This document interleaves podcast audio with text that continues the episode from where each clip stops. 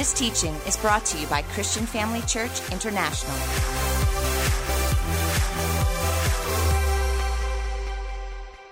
Praise the Lord. Y'all put your hands together for Lucia. A wonderful testimony of God's delivering power. Amen. Praise the Lord. Well, it's good to be with you this morning. I'm so grateful Apostle Theo has given me the opportunity to minister to you while he's in Cape Town. And I thought I'd start off this morning by sharing something that he shared with us briefly a week ago when myself and Pastor Johnny and Pastor Greg was at gym. You may or may not be aware, Pastor Theo did a dedication of Durban Christian Center's building just last week on Wednesday. And um, he told us about how Pastor Nellie, which is Pastor Fred's wife, got up behind the pulpit and she quoted 1 Chronicles chapter 22 and verse 10. And this is what it says God speaking to King David about his son Solomon. He says, Solomon will build a house for my presence. Pastor Theo said that when he heard that verse, it began to stir in his spirit, and he was reminded again that there are certain things that cannot be replicated in your home while watching church. There are certain things, and corporate anointing is one of those. This house was built to host his presence. And when we come together and worship the Lord, how many of you can sense the presence of God here this morning? Amen. And as wonderful as what church at home is, I can see some folks have come the last two weekends because Pastor Theo was here and they figured, well, it's payday, I'll take a Sunday off. I hope not. I hope not. But let's remember that because this is a place you can bring your friends to where they can experience the presence of God. Amen. Pray with me this morning. Father, may the words of my mouth and the meditation of our hearts be acceptable and pleasing in your sight this morning. Thank you for the time we could spend together in your word, and we yield ourselves to you now to change us. The word says in Ephesians that we are washed through the word, just like water. May we be washed today. May we be stirred. Maybe we be, maybe, may we be activated this morning as your word stretches us, challenges us, and equips us. And all those who agreed said, Amen. I'd like to see my show of hands. How many of you are doing RPM in a group right now? Wave at me. If you're doing, oh, come on, give me a big shout there. Not nearly enough. Come on, let me see those hands. So, what does RPM stand for? It stands for Reach People Movement. It's a curriculum that we're currently running in all of our groups. And if you've not yet got into a group or you still want to start one, is it too late, Pastor Greg? It's never too late. Speak to Pastor Greg and Trace. It stands for Reach People Movement. There are some of the best evangelists currently in the world stirring people up through this curriculum in order to get not only people back to church, but make an impact in the world for the kingdom of God. I've done the curriculum. We as a staff have done the curriculum. We're running groups. And because we're doing that, I formulated this message has been stirring in my heart since the middle of January. And so when we sat down as a management team and we're deciding as to who would speak this weekend, I said, well, you know what? The Lord's been stirring something in me and, and I want to deliver it. And I believe it's in keeping with what we as a church are focusing on right now. And that's getting ourselves excited, motivated once again to shine our light for Jesus. Amen. The world's getting darker and we can shine brighter. So, my message this morning is entitled My Brother's Keeper. My brother's keeper. And it comes from the verse in Genesis chapter 4 and verse 9. After Cain had killed Abel, God comes to Cain. God knew Cain had killed Abel. God comes to Cain and he says, Where is your brother Abel? And Cain responds to God, Am I my brother's keeper? In, other, in essence, why am I responsible? I'm not responsible for anybody else, I'm responsible for me. You know, folks, and my concern is that this selfish attitude and this disconnect has also crept into the church for the most part, and I'm going to be proving that throughout Scripture, Old and New Testaments. How easy it is to become disconnected from those who are no longer part of the family. And that is my appeal, in essence, today. My appeal is to each and every one of you, to those of you watching online. I'm going to be answering the question on behalf of the Lord and saying, Yes, we are our brother's keeper. You see, throughout the Word of God, I believe that the Lord adequately responds to Cain's question Am I responsible for someone else? And you can read through the scripture, we'll see that God was in the habit of pursuing that which was lost from Genesis all the way through to Revelation. He pursued Adam when he sinned in the garden, the Lord went after him. He pursued the nation of Israel. He pursued David after he'd committed adultery with Bathsheba and murdered Uriah, her husband. He pursued Elijah when Elijah went into the cave and felt completely ill equipped. God went after him. God pursued Samson, even after he had married, who God told him not to marry. God pursued Job. God pursued Jonah. One of my favorite verses in the Bible, and you'll know this full well, is Jonah chapter 3 and verse 1. The Bible says, And the Lord came again to Jonah. Can someone say, God is a God of the second chance? God came again to Jonah. God came and he pursued Peter. And in Revelation, we find out that God pursued the church. But you know what happens in 80% of the time? God's pursuit of someone who is completely lost and disconnected happens through others. God doesn't just pursue them in isolation, but He uses His body. Remember Jesus when He was asked to be followed? He says, Foxes have holes and the birds of the air have nests, but the Son of Man has nowhere to lay his head. What Jesus was actually saying is the church has not yet been birthed. But when the church is birthed, the way I pursue those that I love and those that are lost are going to be through my body. We're going to take a closer look at that today. And really, what triggered this message in my heart was I was listening to a young man that I've been listening to quite a bit recently, and he released a prophetic word. And I'm not really much into prophetic words in January. Um, I'm just not that kind of person, you know. 2020, year of plenty. That didn't work out too well. But anyway, so, so I'm not much into these catchphrases. But what he spoke and when he released this prophetic word, it, it really impacted me. And this is what he said He said, 2022 is going to be a year when God returns home the prodigals. And I thought, now that's a word. Now that's a word I can get hold of. Amen. 2022 is going to be here when God returns the prodigals. And it got me to go to the book of Luke, chapter 15, because I wanted to read about the prodigal, the prodigal son. But what I noticed was, even before getting to the prodigal, Jesus actually shares three parables within this one chapter. He speaks about the lost sheep, the lost coin, and then the prodigal. And I began to meditate on this chapter, and I've been reading it several times over the last couple of months. And really, this is what I want to tuck in today. My focus is going to be the prodigal's return, because I believe that that's a word for us. But what do we, what role do we play as individuals in the body of Christ? So turn with me, please, to the book of Luke, chapter 15, and I'm going to be reading from verse 15. It says, Tax collectors, no, actually from verse 1. I don't know why my verses are out of kilter here, but anyway. Okay, so Luke, Luke chapter 15, speaking about the lost sheep. The Bible says, tax collectors and other notorious sinners often came to listen to Jesus. One could almost say the unchurched. I wonder what sort of message Jesus was preaching if the unchurched were drawn to him.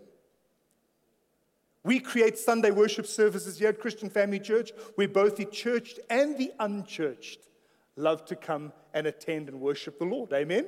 It's in keeping with what Jesus did. Tax collectors and notorious, not just normal sinners, professionals. How many of you know a professional sinner? Anybody? How many of you? No, I'm not going to ask that question. Okay, so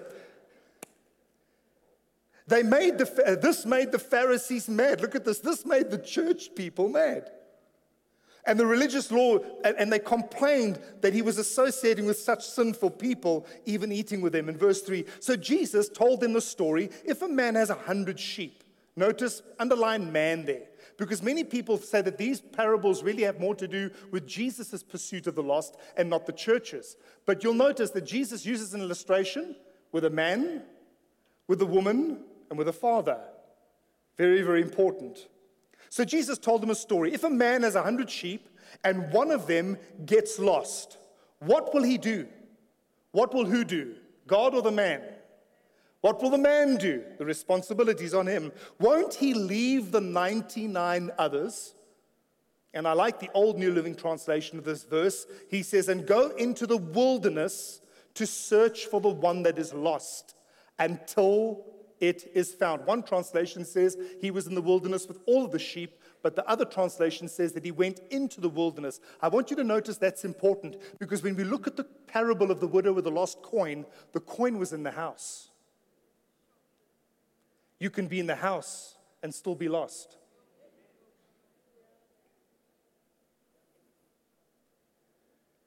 It says he went into the wilderness, he left the 99, and when he, uh, and he, and he pursued and looked for it until he found it. And when he found it, who found it? God found it or the, or the shepherd? The man found it, right? He will joyfully carry it home on his shoulders. When he arrives, he will call together his friends and neighbors. Now, this speaks to the church, those people who are shepherding and looking after people. And if you're born again, you're a leader. I've said it all along that your responsibility is to go and fetch those who are no longer part of the fellowship, even if they've wandered into a place of loneliness and desolation. If they have lost their purpose and lost their drive, God says it is our responsibility, both yours and mine, every single one of them, to go and find them. More specifically, your family members that no longer find themselves in a place of fellowship.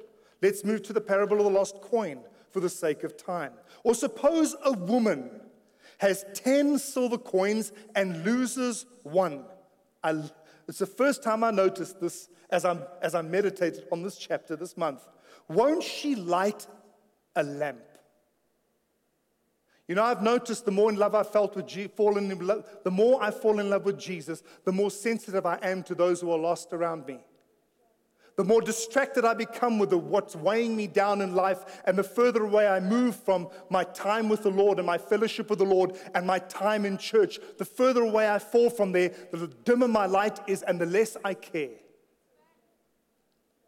Notice what this woman did. Would she have found the coin if she hadn't lit her lamp? If she wasn't on fire, would she have found what was lost even in her own home? You see, one was speaking about the wilderness, people being lost to the world. The other one is speaking about those being lost in church. They hear, but they not here. Give the Lord a hand. Look at this. Won't she light a lamp and sweep the entire house? And search carefully for how long? Until she finds it. And when she finds it, she'll call her friends and neighbors and say, Rejoice with me because I found my lost coin. In the same way, there is joy in the presence of God's angels when even one sinner repents. So let me extract just a few nuggets from this parable that I believe has reference to my message today that we are our brother's keeper. Number one, in both of these illustrations or both of these parables, their focus shifted. Both of these leaders, the man and the woman, their focus shifted from what they had to what was missing.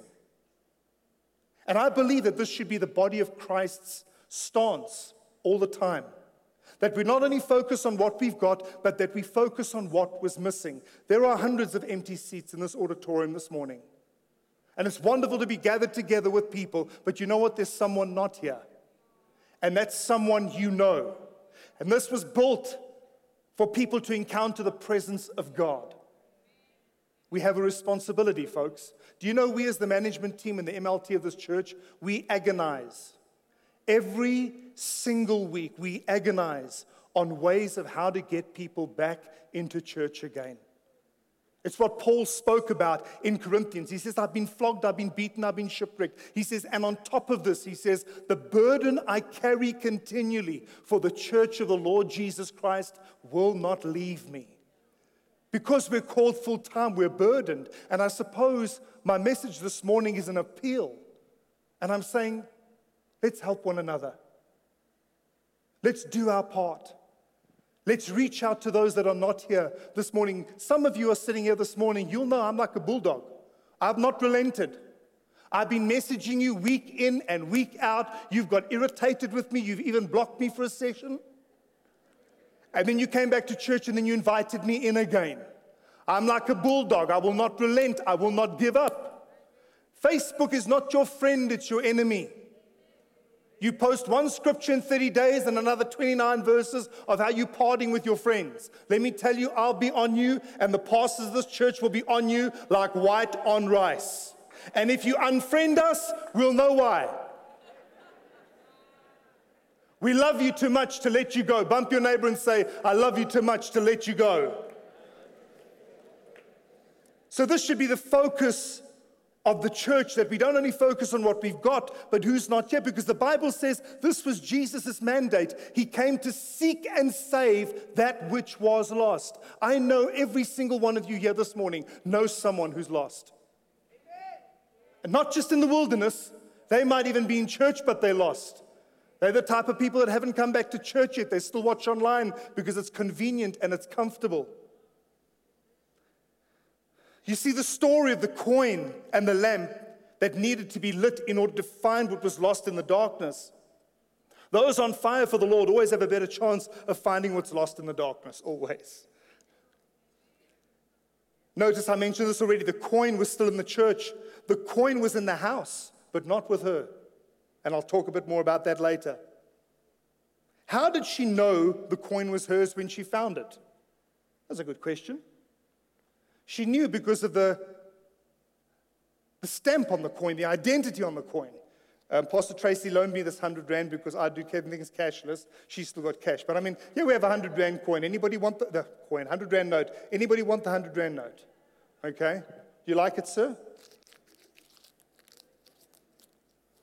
Would you still like it now? But it looks terrible.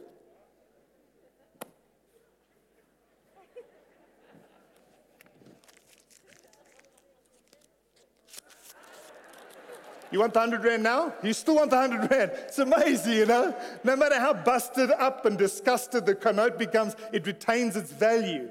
You see, this woman knew something about people that are lost and broken and thrown away. They never, they never lose their value. That's why she went to the effort of lighting her lamp and saying, Listen, let me go fetch this thing out of the dark corner because she was sweeping. And sometimes it's amazing the coins that are fallen away from God, they, they hide in the strangest corners but it never loses its value. I can't give this to you because it's Pastor Tracy's. It's going to be returned a bit more worse for wear, but it's Pastor Tracy's, amen? The value of this, it's never. When we lost, we never lost. When we lost, we are always redeemable. We always maintain our value. Now let's move on to the parable of the lost son. There's so many things I want to get into in this scripture, and I think it paints a pretty good picture for the most part of perhaps even where the church finds itself today. And I know you've read it many times, but I want you to put in a different lens this morning. So Jesus continues to say this. To illustrate the point even further, what point? That we are to go after those who can't go after themselves. Jesus told him this story. A man had two sons. Now, I want you to notice they were family. This is not a parable about someone outside the church and someone inside the church. Both of these men were sons of their father. So, a man had two sons, a younger son. Youth represents immaturity. How many of you know immature Christians can do silly things sometimes? They can easily get swayed by the cares of this world. The heaviness of what's going on around them can consume them to the point, sometimes even when they blame God for what's going on. And they just don't, to spite God, they don't want to come back to church. So the younger son told his father, I want my share of the estate now before you die. So the father agreed to divide his wealth between his sons. Notice, even though he was mature, he still had access to all the promises of God, and God gave him everything he wanted. I mean, the father. A few days later, this young son packed all his belongings and moved to a distant land, and there he wasted his money on wild living.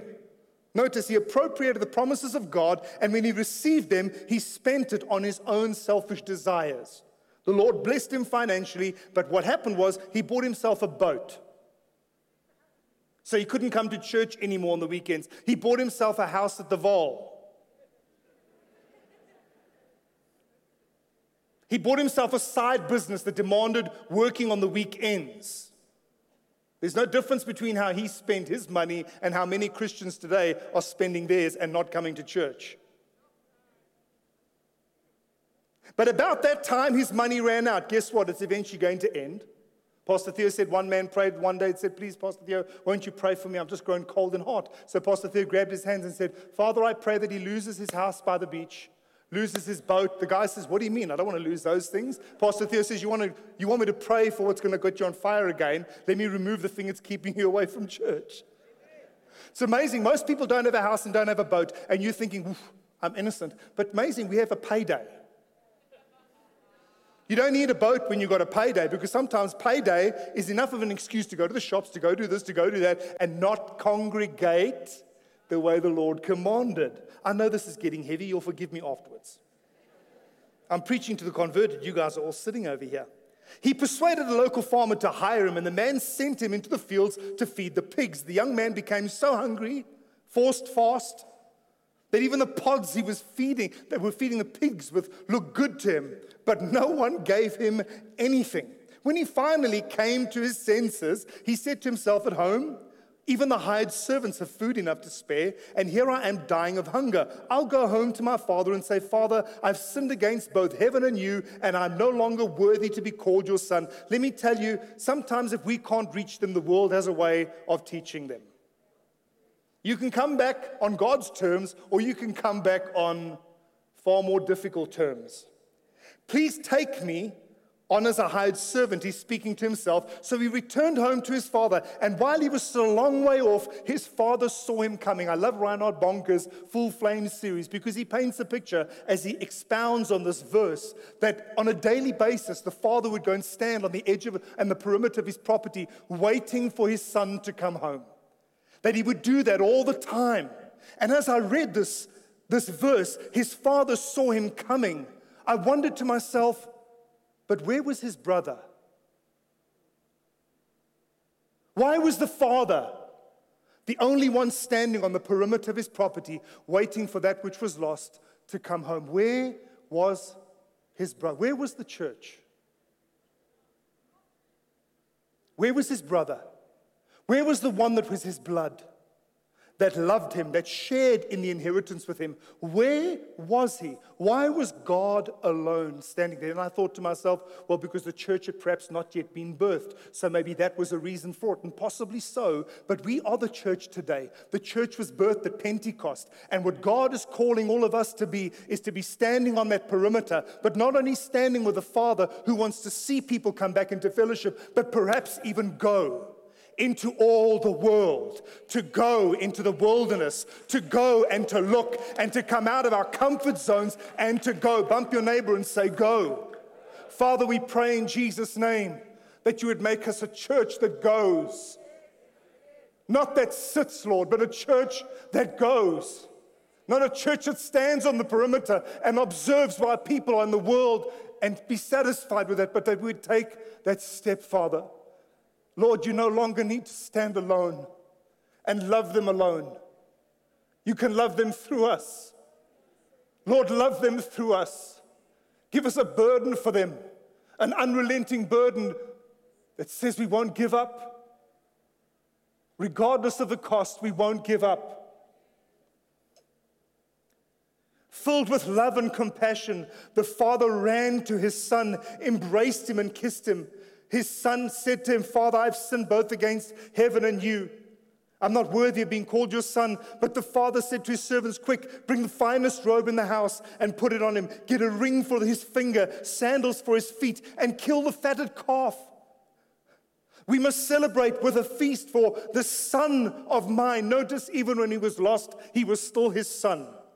For this son of mine was dead and is now returned to life. He was lost, but he is found. And so the party began. Now, look at what happens here, folks, in verse 25. Meanwhile, the oldest son was in the field working. Look at this guy. He was a dream teamer, he was a Bible college student, he was a group leader, he was in the field working. But there is a time to be in the field working, and then there is a time that your work specifically needs to reach out to those who should be working with you. Because then you would not need to work alone. You would not need to be resentful. And listen to the engagement, what takes place when the church or when the religious brother confronts the mercy of God as to how he's treated this backslider. Listen to this. When he returned home, he heard the music and the dancing and the celebration, and he asked one of his servants, What is going on? Your brother is back. All the servants said, Your brother is back. He was told, Your father's killed a fatted calf. We're celebrating because he's returned safely back to church. The other brother was angry and wouldn't go in. Look, listen to this, folks. His father came out and begged him. He begged him to love his brother. He says, Can you not rejoice, even though you did not contribute to bringing him back? Can you not at least share in the celebration? Listen to the brother's response, but he replied, All these years I've slaved for you, I've worked in church, I've done all these things for you, and never once refused to do a single thing you told me to do. And in all that time, you never gave me even one young goat for a feast with my friends. Yet, when this son of yours, what he should have said is, Yet, when this brother of mine, can you see how disconnected those who were present had become with those who were lost? It's a serious state that the church possibly finds itself in. He says, Yet when this son of yours comes back after squandering your money on prostitutes, you celebrate by killing the fatted calf. His father said to him, Look, dear son, you have always stayed by me, and everything I have is yours. We had to celebrate this happy day for your brother. The father has to remind the one who was too busy to go and find the one that was lost that he is still your brother and he is my son.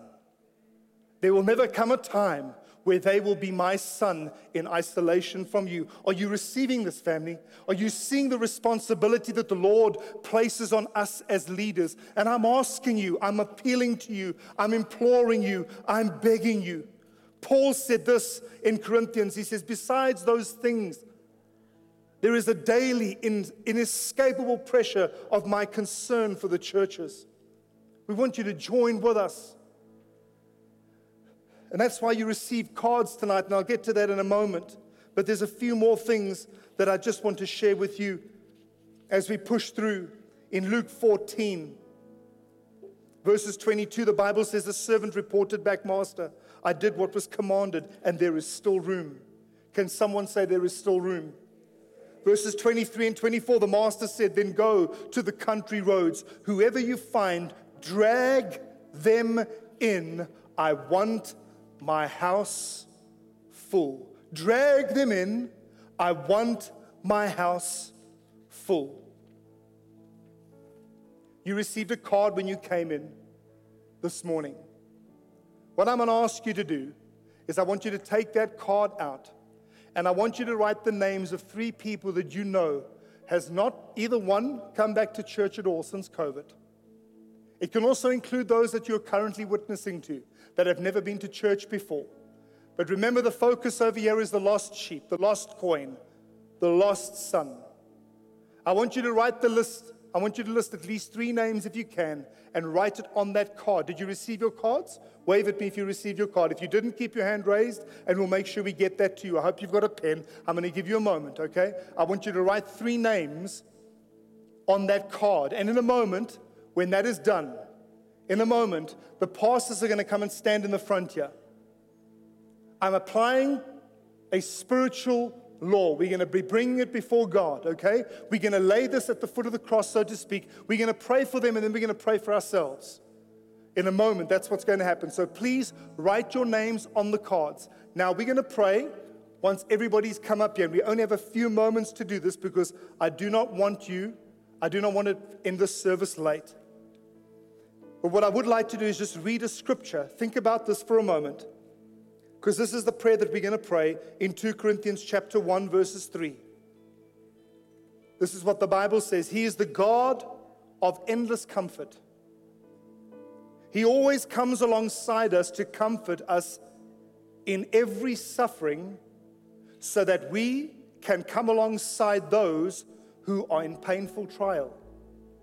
You see, the things you've been through have equipped you to help people go through those same things. We can bring them the same comfort that God has poured out upon us. If troubles weigh us down, that just means that we will receive even more comfort to pass on to those for your deliverance. For the comfort pouring into us empowers us to bring comfort to you. And listen to this verse that I stumbled upon about a month ago, and it has not left me. It has been stirring in my heart ever since. Job chapter 6, verse 14 in the message translation, and I will close with this. Reads as follows When desperate people give up on God Almighty, their friends at least should stick with them. Their friends at least should stick with them. You said to me, Pastor Andre, but what happens if it compromises the friendship? I don't want to be too pushy. Let me tell you, friends, go read the book of Ezekiel. The Lord says, if you know that you ought to be a watchman and call them out and don't do it, their blood I will require from your hands.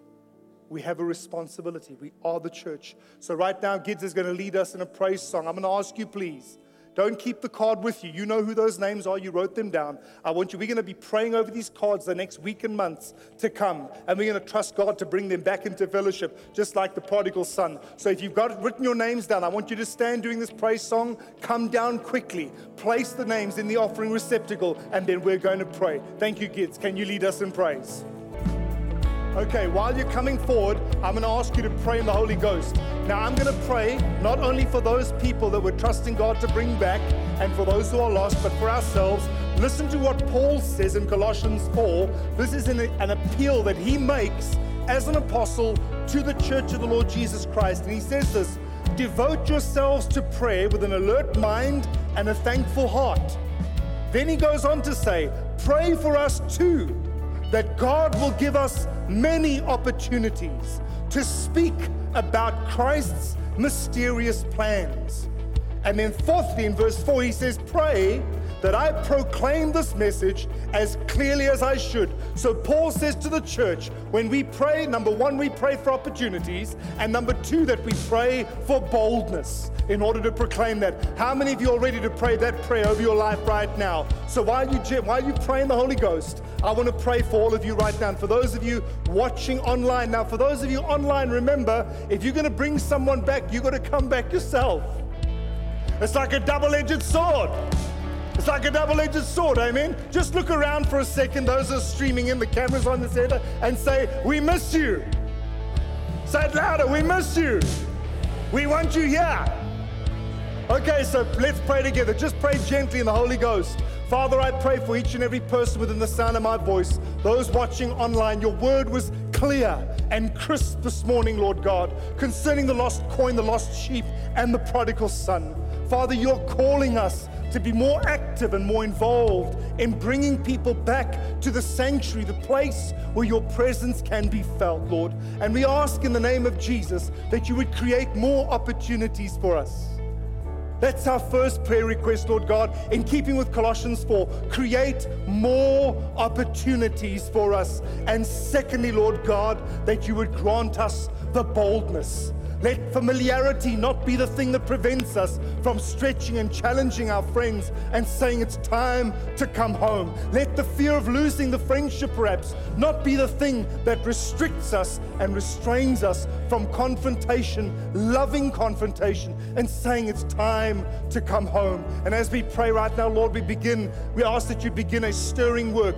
Every card and every name represented on these cards here this morning, we speak out into the heavenlies. And we declare in the name of Jesus that the time is up we bind every devil in hell, every deceiving spirit, every mind binding spirit, every spirit of complacency and lack in the name of Jesus Christ of Nazareth. And as a church, we take up arms this morning and we declare that we are ready to bring them home in the name of Jesus. And all those who agreed said, Amen and Amen. Praise the Lord. Now, you know who those three people are that you wrote down. Remember, let them be on the forefront. Create a screensaver on your phone, on your desktop. Let those names be there. Trust God for opportunity and for boldness. We've received it. Amen. That's what faith does. Every head bowed and every eye closed. Every head bowed and every eye closed. You might be here for the very first time this morning and saying, Pastor Andre, this man is crazy. You're right. You're right. We're not normal. But if you are here this morning and you are not in right standing with the Lord, you know who you are. Your heart's beating in your chest. You know if Jesus walked through those doors right now, that you and him would not be on great terms. Well, the good news is that Jesus died for you to remove the very thing that is preventing you from being close to him. I want the privilege of praying for you this morning. So I'm going to count to three. I'm not going to embarrass you. I'm not going to ask you to come to the front. I'm not going to go to where you are. I just want you to, at the count of three, raise your hand and say, Pastor Andre, I want to come back. I'm that prodigal. I'm the lost coin. I'm the lost coin. This morning, I've seen the light. Or I'm that sheep that was in the wilderness. I've lost my direction. I've lost my purpose. I really don't know why I'm here. If that's you, I want you to raise your hand at the count of three. One, two, three. Raise your hand in the air right now, high in the air. God bless you. Keep your hand raised. I see that hand, sir. Keep your hand raised. Keep those hands raised. Hands going up all over the auditorium. Even if you are watching online and your hand is raised, we'll tell you exactly what your next steps are in a moment. Let's pray this prayer together, folks, especially those of you that have your hand raised. Let's say this together. Heavenly Father, I come to you in the name of Jesus. Lord, I ask that you would forgive me and cleanse me of all of my sin.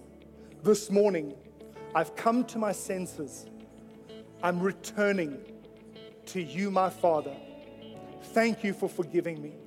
Thank you for cleansing me. Thank you for welcoming me back. I resurrender my life to you in the name of Jesus. Amen. Thank you for joining us during this episode of Living Life with Dr. Theo and Bev Wolmarans. We hope that through this inspired teaching, you had an encounter with God. If you enjoy the teaching ministry of Apostle Theo and Dr. Bev Wolmarans and would like to enjoy more resources, we hope you will visit our website at www.christianfamilychurch.co.za or for our American listeners, www.christianfamilychurchsa.com.